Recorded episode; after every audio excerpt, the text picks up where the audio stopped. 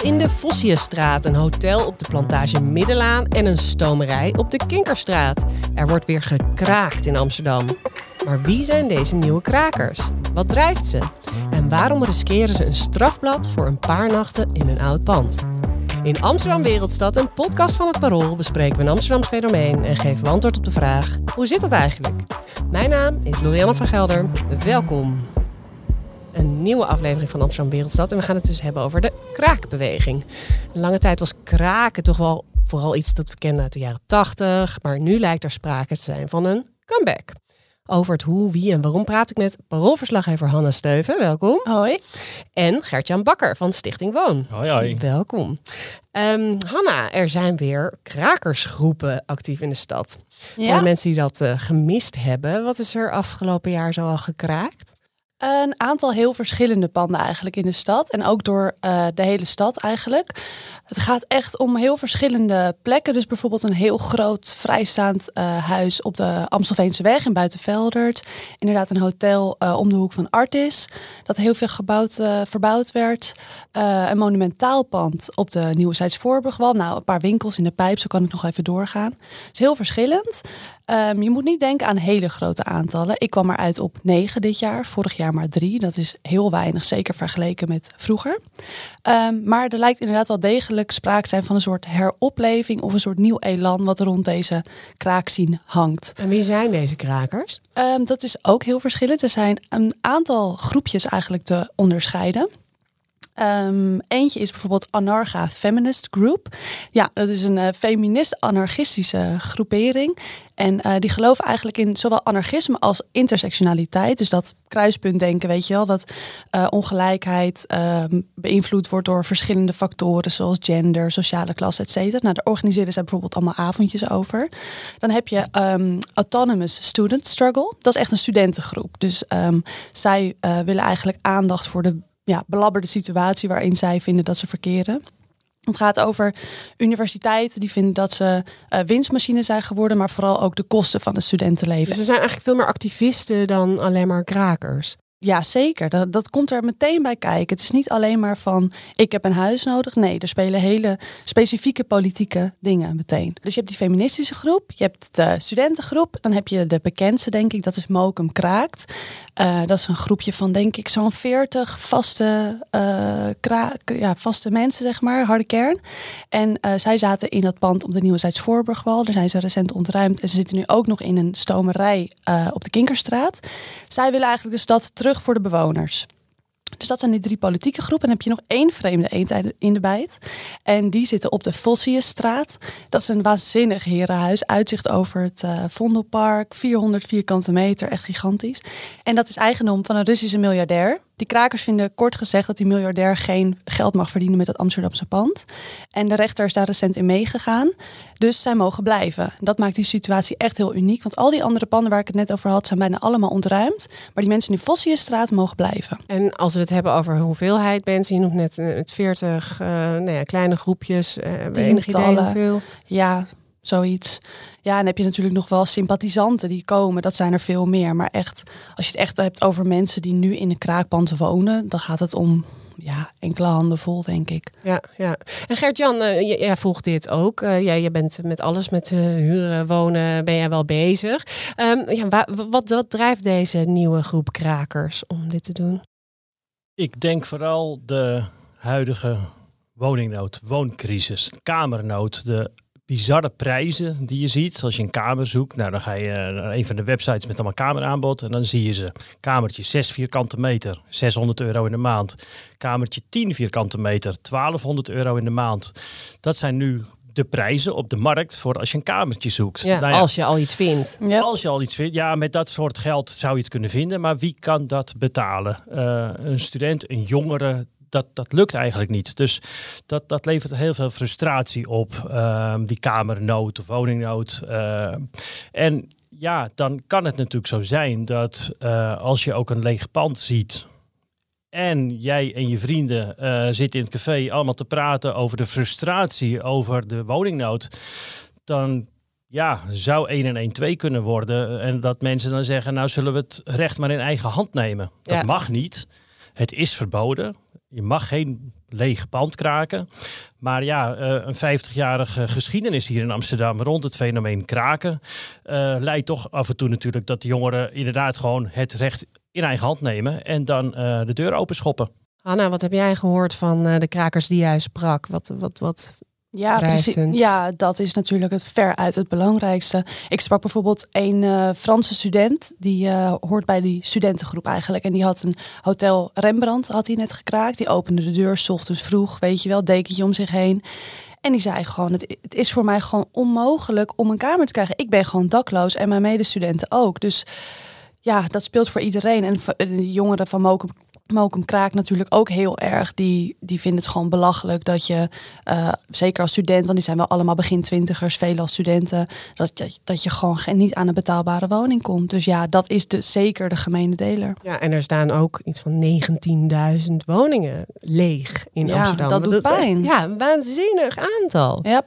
Ja, ik denk dat er naast nog een uh, aparte reden uh, wel voor bestaat. Dat is eigenlijk um, het gebrek aan creatieve plaatsen, aan vrije ruimtes. Ja. Heel veel jongeren hebben toch gewoon een plek nodig. Eigenlijk het klinkt een beetje simpel, maar gewoon om te kunnen spelen. Het is zo belangrijk dat ook jongeren, ook als je in je, in je twintiger jaren, dat je nog uh, ruimtes hebt waar je muziek kan maken, waar je eventueel kunst kan maken, waar je spelletjes kan spelen, waar je het leven kan ontdekken. Samen met een ja, vriendengroep of wie dan ook. Uh, er zijn geen ruimtes. Ja, je kan naar een café, maar dan is het 4,50 euro voor een tapje. Dat is eigenlijk al ja, voor veel mensen te duur geworden. En het is heel fijn als je eigen ruimtes kan uh, beheren, waar je uh, ja, jezelf eigenlijk ook kan ontplooien en kan ontdekken en de stad kan ontdekken. En, en heel praktisch gezien, hoe doe je dat eigenlijk, dat kraken? Um, ja, dat is ook weer niet uh, zo heel erg ingewikkeld, denk ik. Bijvoorbeeld Mokum Kraakt, die houdt gewoon heel goed in de gaten welke banden er leeg staan. Ze hebben bijvoorbeeld ook een leegstandstiplijn zoeken altijd ook goed welke eigenaar erachter zit. Um, bijvoorbeeld van het huis op de Nieuwe Zijdsvoorburgal weten zij dat daar een, uh, iemand met een track record qua het verkrotten van leegstaande panden ja. hè, achter ja. zit. Dus die weten dat en die spelen daarop in. Ja, die gaan in die winkel, die blijven even zitten totdat ze huisvrede hebben gerealiseerd. En eerlijk gezegd, dan is het gewoon afwachten wat er gebeurt. Staat de politie op de stoep? Laat de eigenaar wat van zich horen? Bijvoorbeeld die stomerij, daar zitten zij al in sinds maart in wat er verder mee gebeurt. Ze hebben geen idee. Um, dus dat maakt ook dat vind ik ook best wel heftig aan zo'n situatie. Want dat maakt het super onzeker. Je zit daar maar. Ja, leuk dat je een woning hebt. Maar je kan elk moment van je bed gelicht worden, bij wijze van spreken. Ja, inclusief een strafblad als je een beetje pech hebt. Ja. En, en Gert-Jan Kraken is natuurlijk niet nieuw in de stad. Uh, we hebben echt een flinke geschiedenis. Hoe, hoe is dat ooit uh, ontstaan, dat, uh, die kraakbeweging? Ja, dan gaan we helemaal terug naar nou ja, in 65 eigenlijk de eerste krakers. Zo heette het toen nog niet. Het werd clandestine bewoning uh, genoemd. En er kwamen een aantal factoren op dat moment samen. Hè. De eerste babyboom generatie werd volwassen, had een woning nodig. Ondertussen zag men ook, ja, de stad stond er niet florisant bij. Uh, er was nog niet veel geïnvesteerd uh, na de oorlog in de, in de, oude binnenstad. Ook niet veel verkrotting. De gemeente had plannen om hele wijken te slopen. Wat later bij de metro deels is gebeurd. Maar er waren ook plannen om bijvoorbeeld de Noordelijke Pijp, om daar een tweede centraal station te bouwen. Dan zou de pijp half weggaan. Dus uh, de stad stond er slecht bij. Het verkrotte, verloederde, uh, dichtgetimmerde huizen.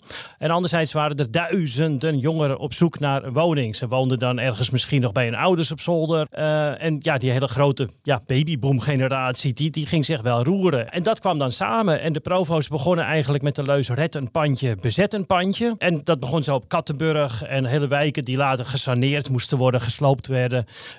daar kwamen eigenlijk de eerste krakers naar boven. En hoe en, werd er toen op gereageerd? Uh, verschillend. De Telegraaf die had het over de ratten van uh, Kattenburg. En daarmee bedoelden ze de clandestine bewoners. Oh, want wow. ja, daar was eigenlijk meteen al een hetze van nou, dat lange, harige, werkschuwe tuigen. Tuig, uh, ja. ja. ga werken en doe normaal. Um, de, en, maar de, de overheid had niet echt een antwoord. Die, die dacht natuurlijk ook, ja, we moeten iets met al deze woningzoekenden. Maar de overheid kon het zelf niet oplossen. Die had geen antwoord op de woningnood die er was. Uh, dus het loste eigenlijk zichzelf een beetje op. Het is eigenlijk een vorm van marktwerking. Er waren lege woningen. En er waren heel veel woningzoekenden. En ja, dat loste zichzelf op door het pakken van de koevoet. En in de jaren tachtig waren er ineens iets van 20.000 krakers uh, actief in, in de stad. Kun je, kun je schetsen wat, wat er in die tijd gebeurde? Het was een soort hoos nog daarna. Ja, ehm, hè, eind jaren 60, begin jaren 70, dus kwam dat kraken een beetje op. Oude bewoners van de wijken gingen eigenlijk samen met de krakers hand in hand de strijd aan. En wel met zoveel succes dat er uiteindelijk een kanteling is gekomen in de gemeentepolitiek. Van het werd weer uh, gewaardeerd, die oude pandjes. Ze waren wel oud, maar ja, we konden ze opknappen. We hoefden ze niet te slopen. En dat heeft een hele omslag in het denken gemaakt. Maar in de jaren 80 zaten we natuurlijk nog wel in tijden van uh, de stadsvernieuwing. En daar werden natuurlijk nog wel tienduizenden woningen of duizenden woningen gesloopt. Hè. Denk aan uh, de stadsvernieuwing in de Dapperbuurt, in de Kinkerbuurt, uh, het Staatsliedenbuurt. Daar stond nog een hele straat dichtgetimmerd. Was ook heel langzaam sloop was gewoon goedkoper dan, dan een renovatie. Ja, nee, inderdaad. Het, de kwaliteit van deze woningen was op dat moment, ja, het was niet zo goed. En tegenwoordig kan je dat beter opknappen hè, met een nieuwe fundering eronder. Maar dat, dat was nog allemaal moeilijk. Dus de shovel ging gewoon door de wijk heen. Uh, de oude zittende bewoners die werden uitgeplaatst. Die ja, vertrokken massaal naar Purmerend, later Almere. En dat was weer zo'n zo'n moment dat heel veel jongeren dachten... ja, uh, hallo, wij zoeken een woning. Wij zien, wij zien dat er hele straten dichtgetimmerd staan. Dus dat leverde inderdaad ook weer een hele kraakgolf op... met, met duizenden krakers inderdaad. En, en ja, je noemde net 20.000 krakers op dat moment in de stad. Um, het zullen niet 20.000 gekraakte woningen zijn geweest, iets minder. Um, maar dat was op dat moment wel het hoogtepunt van de, de kraakbeweging. Heeft de kraakbeweging in de stad eigenlijk veranderd? Ja, ja, ja uh, op meerdere punten. Uh, maar cultureel van, uh, zelfs een tent als, als Paradiso wordt natuurlijk vaak genoemd van, ja, zonder de, de, de activisten van toen en zou dat er misschien niet zijn geweest. Um, maar ook de, het gidsidee van het liberale vrije Amsterdam, hier kan veel dat heeft ons wel een, een, een, bepaalde denkrichting opgeduwd, die bijvoorbeeld in Rotterdam heel anders is. En dat was daarvoor ook al een, een, een verschil in denken. Maar ik denk dat door het activisme van, vanuit die kraakgroepen ook, dat dat uh, Amsterdam veel goeds heeft gebracht. Maar wat makkelijker meetbaar is, um, zijn gewoon als je kijkt naar de panden en de stenen van de stad. Hè, wat ik net al een beetje noemde, er waren grote plannen vanuit uh, het gemeentehuis om, uh, nou denk eigenlijk aan Rotterdam op dit moment. Dat was een beetje wat, wat Amsterdam, Amsterdam moest een soort Rotterdam worden. Dat wilden wij. We wilden grote, we wilden een nieuwe moderne stad worden. En ja, al die, die, die grachtjes, dat, daar kan geen autoverkeer. Dat is lastig als we dat nou dempen en die panden slopen. En nu zijn we trots op een UNESCO-status van de binnenstad. En dat, dat had 30 jaar, 40 jaar geleden absoluut niet gekund, omdat er toen hele andere plannen waren. Dus het ging altijd al hand in hand met uh, activisme.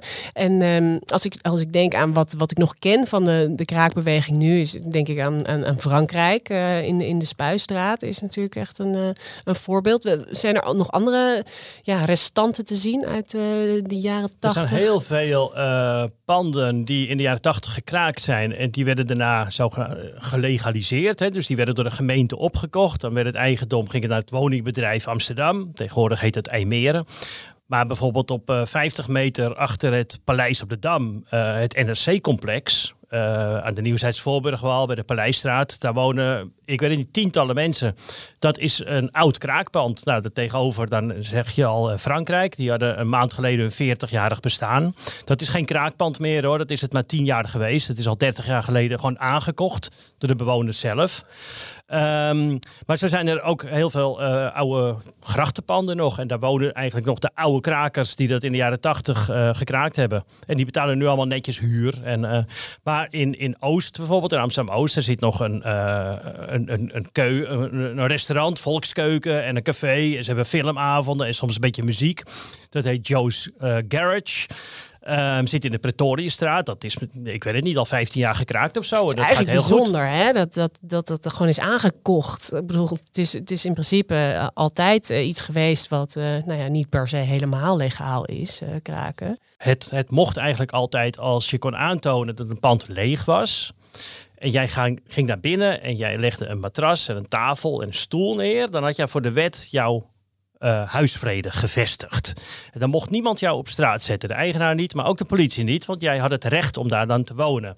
Nou, dat is natuurlijk echt veranderd. Zeker in 2010 is er een uh, algemene kraakverbod gekomen de wet kraken en leegstand. Nou, de wet kraken is uh, uitgevoerd, het kraken is verboden. Maar het deel leegstand uit de wet, ja, dat is toch een beetje, een beetje vergeten. Want ja, je noemde net al een getal van 19.000 lege woningen in Amsterdam. En ja, dat cijfer is altijd een beetje lastig. Zijn het er nou echt 19.000 of Maar, maar het zijn er te veel. Dat kunnen we in ieder geval concluderen. En het Zeker is, in, in, in een stad waar er zo'n woningtekort is. Ja, natuurlijk. inderdaad. Dat is eigenlijk niet te verkroppen. En, en net eh, werd even een pand genoemd wat recent was gekraakt aan de Nieuwzijds Voorburgwal. Eh, nou, die eigenaar die heeft nog enkele andere panden.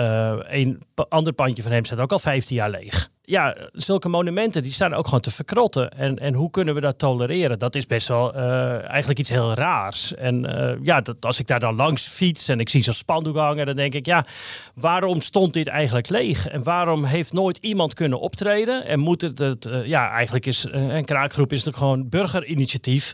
En ik vind het prima als burgers zelf dat dan proberen op te lossen. Maar ja, het, het is wel een beetje scheef. Ja, ja, en Hanna, dat is dus sinds 2010 eh, verboden. Maar Ja. hoe, hoe wordt er inmiddels gereageerd op krakers in de, in de stad? Nou, Zijn nog steeds de ratten van Kattenburg? Of, eh, Nee, helemaal niet. Nee, ik denk eigenlijk wel heel erg positief.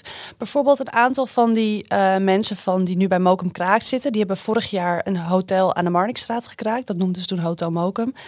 De, ehm, dat vertelden ze mij zelf. De, de respons daarop was echt overweldigend. Ze organiseerden allemaal leuke filmavonden.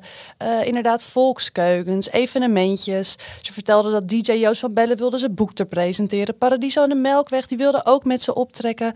Er, er kwam zoveel ineens op af. Dat verbaasde ze eerlijk gezegd denk ik zelf ook wel. dat, er zo, dat er naar gesmacht werd, bij, blijkbaar. Bijna wel. En weet je, eigenlijk is dat ook helemaal niet zo gek. Want wat Gert-Jan het ook al uitlegt over die problematiek in, de, eh, in het wonen in Amsterdam. Dat raakt zoveel mensen. Het zijn niet alleen studenten die niet aan een kamer kunnen komen. Het zijn ook eh, net afgestudeerden die nog met huisgenoot wonen. Het zijn dertigers met een baby die geen eh, huis met een extra slaapkamertje kunnen vinden. Het zijn ouderen die in te grote huis wonen en niet in een kleiner appartementje kunnen, want dat is weer te duur. Het speelt op zoveel vlakken. En ik denk dat dat ook wel uitlegt waarom ze nu ineens zoveel die, ja, die wind in de zeilen eigenlijk hebben. Want ze krijgen inderdaad superveel likes op Instagram en eh, duizenden volgers en zo. Dus dat merken ze wel heel erg, ja. En door de gemeente, hoe wordt er daarop gereageerd? Ja, ehm, de gemeente zegt eigenlijk heel formeel: ehm, er is een kraakwet, het mag niet, het is verboden, dus wij moeten ontruimen. En soms komt er nog een kleine procedure bij de rechtbank en dan zegt de rechter: ja, het eigendomsrecht prevaleert. Ook al gaat de eigenaar het pand na ontruiming weer tien jaar leeg laten staan, dat mag hij. Je mag panden leeg laten staan en je mag niet kraken. Dus de burgemeester zet gewoon op dat moment eh, middelen in, eh, lees de politie. En dan komt er een deurwaarder en een paar agenten en die zegt: ja, jongens, meisjes wegwezen. En ja. eh, dan komt het pand weer leeg. En ja, er is geen verplichting richting die eigenaar van dat hij iets eh, met dat pand moet doen. En dat is natuurlijk ook wel vreemd. Dat de gemeente, die, ja, die moet natuurlijk de wet uitvoeren. Maar waarom kan de gemeente of de overheid dan toch niet eh, die eigenaar verplichten om wel een keer iets aan die leegstand te gaan doen? Ja, en ontruimen voor leegstand deden we toch eigenlijk niet? Nee, dat was inderdaad hier de beleidslijn vanuit het kabinet van de burgemeester. We gaan niet ontruimen als de eigenaar geen concreet plan heeft wat hij na ontruiming wil gaan doen. Maar die beleidslijn is kennelijk ook losgelaten, want het pand op de Nieuwheids Voorburgwal eh, moesten ze eruit. Dus de krakers hebben dat gewoon ja, verlaten, zijn gewoon weggegaan. Volgens mij staat dat leeg. Weer. Dus Ja. Dat, ja, dat roept gewoon vragen op. En Waarom, waarom kwam die wet er eigenlijk? ja, eh, uit politiek gewin, vanuit de rechter politieke vleugel. Toch eh, vanuit de rechterkant. huiseigenaren. De, huiseigenaren hebben een goede lobby. En uiteindelijk is de VVD geweest die jarenlang eh, daarvoor hebben gepleit. En uiteindelijk kwam er een eh, kamermeerderheid. Ook omdat hè, de, de wet heet voluit wet kraken en leegstand. Nou, als, als goeddoenertje werd dan gezegd, we gaan ook de leegstand aanpakken hoor. Dus ja, alleen ja, kijk naar de praktijk. En dat is toch een beetje het vergeten kindje geweest. Dus het kraken werd aangepakt, maar de overheid heeft niet heel veel tegen leegstand gedaan. Je zou kunnen, eh, misschien eh, moet je denken aan van we gaan maar eens beginnen met een leegstandtax of belasting of hoe noemen we dat? Belasting Daar is iets, eh, iets, iets in de maken voor, toch? Er is zeker een, in Amsterdam is er een lokale leegstandverordening. Dat betekent, of daarin staat, dat als jij een eigenaar bent en je hebt een lege woning, dan moet je dat melden bij de dienst wonen, bij de gemeente. Dat moet je doen binnen zes maanden. Anders kan je een boete krijgen. Ehm, maar dat is ook nog niet, ja, het, het, er moet, het mag wat meer aandacht krijgen. Hanna, jij bent wel heel veel in, eh, in kraakpanden geweest. Ehm, ja, hoe, hoe leven krakers daar nu? Nou, dat zijn nou echt niet eh, de meest eh, geweldige Het woonomstandigheden. is niet hoor, zo van, oh, die zit op een, voor een dubbeltje op de eerste rij, lekker in het centrum. Nee, dat is best wel belabberd hoor. Ik bedoel, dat, die, dat eh, hoekband op de Nieuwzijds Voorburgwal, dat is gewoon een krot. Meer kan ik er eigenlijk niet van maken. Ik ben daar boven geweest. Die muren zijn helemaal kaal. Eentje was ook helemaal zwart. Ik was nog bang dat het schimmel was, maar dat was roet van een oude schoorsteen.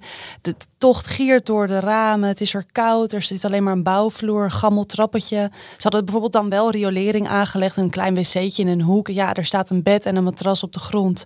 Dat is het wel een beetje. En beneden hebben ze dan een paar banken neergezet. Een beetje waterkokertje en zo. Maar ja, het is uh, niet goed qua woonomstandigheden. En dat vond ik best wel heftig. Maar dat betekent niet dat ze er niks leuks mee doen. Dat is in de Vossiestraat trouwens ook zo. Al die andere groepjes komen daar, want die hebben natuurlijk geen vaste plek. Want die worden het ontruimd. De Vossiestraat is een beetje een soort van de, de veilige haven nu. Dus die organiseren workshops, de, workshop weekenden. En die Vossiestraat is ook uh, nog wel een bijzonder verhaal, toch? Zeker, ja. Want dat is van een, eigenlijk een, een Russische oligarch. Ja, een Russische miljardair, Arkady Volosh. Ja, hij is eigenaar van Yandex. Dat is een enorm techbedrijf in Rusland. Een soort Google van Rusland. Ja, zoiets. En um, hij staat op de EU-sanctielijst vanwege steun aan Poetin. Um, en uh, de krakers vonden het, ja, uh, simpel gezegd, niet kunnen dat hij winst zou maken met een Amsterdams pand. Want hij dat namelijk heel erg grootscheeps aan het renoveren. Uh, er wordt bijvoorbeeld een lift ingezet tussen de zes verdiepingen. Er is uitgebouwd, een nieuw souterrain, noem maar op. Um, maar ja, als je op de EU-sanctielijst staat, worden al je tegoeden bevroren en je bezittingen ook. En mag je helemaal op geen enkele manier jezelf verrijken. En dat doe je inherent door het verbouwen van zo'n pand. Dus zij waren naar een, ze werden voor de rechtbank gesleept door die miljardair. Daar brachten ze dat te berden tegenover de rechter. Maar ook als je op die EU-sanctielijst staat, mag je Nederland niet eens in. En die man woont in Tel Aviv. Nou, dat brachten die, uh, die krakers dus ter sprake. En eerlijk gezegd, die advocaat sprak ik de dag daarna. Die zei, nou, ik weet het niet hoor. Want die rechter, ja, die gaan zo eigenlijk altijd mee in uh, wat de eigenaar zegt. Maar wonder boven wonder kregen ze gelijk. En uh, zitten ze dus nu goed. Er is wel een hoger beroep aangekondigd hoor. Maar dat zal nog wel even duren. Tot die tijd zitten ze daar. Zitten ze daar lekker in een ja. prachtig pand Ja, en dat is echt wel een extreem grote opsteker geweest voor deze hele kraakbeweging. Waar iedereen in Amsterdam, oh, oké, okay, het was een aparte situatie. Maar dat heeft zoveel losgemaakt. Echt zoveel blijdschap en nieuwe energie om weer van alles te gaan doen. En is er sprake van een definitieve comeback van kraken, denk je? Uh, ik denk het toch niet, nee. Kijk, dat kraakverbod is er sinds 2010. Het is vorig jaar nog een keer extra aangescherpt. Weer op, op verzoek van de Kamerfractie van de, van de VVD. Dus nu kan je eigenlijk binnen 24 uur een nieuw gekraakt pand uit worden gezet. En dat is wel het verschil met de jaren 70, 80, 90 als je dan een pand had gekraakt, dan, dan wist je wel van we kunnen hier bijvoorbeeld een jaar of een half jaar of vijf jaar zitten. Uh, en dat perspectief is nu weg. Dus het is niet heel fijn om uh, een pand te kraken uh, als je een woning zoekt. Ja, nou ja, en om even de andere kant van het verhaal. Het zijn wel huiseigenaren die gewoon ja, deze woningen in bezit hebben. Dus het, het, het, blijft natuurlijk wel het in beslag nemen van iets wat van iemand anders is. Zeker, het is het tijdelijk in beslag nemen van, uh, van een woning of een, van een pand, omdat die eigenaar kennelijk daar niets mee doet. En daarover zeiden die, uh, die mensen van Mokum Kraak bijvoorbeeld ook, het vond ik wel een interessant idee, van is het eigenlijk zo dat als jij eigenaar bent van een pand in de stad, dat niemand anders daar dan meer iets over te zeggen heeft? Mag jij dat dan maar leeg laten staan? Mag je het laten verkrotten omdat jij er geld voor betaalt? Zij vinden van niet. Nee, deze stad is ook van ons allemaal als Amsterdammers. En als jij zo slecht gaat omgaat met onze stad, dan nemen wij maatregelen. Zo staan zij erin. En geloven zij dat dit een, een, een, definitieve comeback is van kraken? Nou, ze geven zelf ook wel toe dat je, je moet er echt wel wat voor over hebben. Wil je daadwerkelijk gaan kraken en in zo'n pand wonen? Maar het gaat hun om veel meer. Het is niet uh, eigenbelang eigenlijk. Want ze weten dat ze elke, elke paar weken weer op iemand anders bank uh, eindigen. Maar het gaat hun echt om het activisme. Zij willen laten zien dat ze het niet meer pikken, de, die woningnood. Zij hangen een spandoek op, door, zodat de hele stad kan zien... hier vindt een misstand plaats, dit is niet oké. En in die zin denk ik dat er wel... Ja, er is geen comeback van kraken, maar er is wel nu eindelijk een groep opgestaan... na al die jaren dat we al met dit probleem kampen... die gewoon, uh, ja um, aandacht opeisen. En uh, ik denk dat dat zeker wel blijft. Goed, mag ik jullie hartelijk bedanken, Gertjan Bakker en Hanna Steven, voor dit gesprek over kraken. Wel niet terug van weg geweest. Um, dit was Amsterdam Wereldstad, een podcast van het Parool. En deze aflevering maakte ik samen met Josien Wolthuizen, Marlie van Zommel en Verener Verhoeven. De muziek werd gemaakt door Rinky Bartels. En wil je nou nog meer lezen over dit onderwerp? Lees dan vooral de stukken van Hanna Steven op parool.nl. Hartelijk dank voor het luisteren en tot volgende week.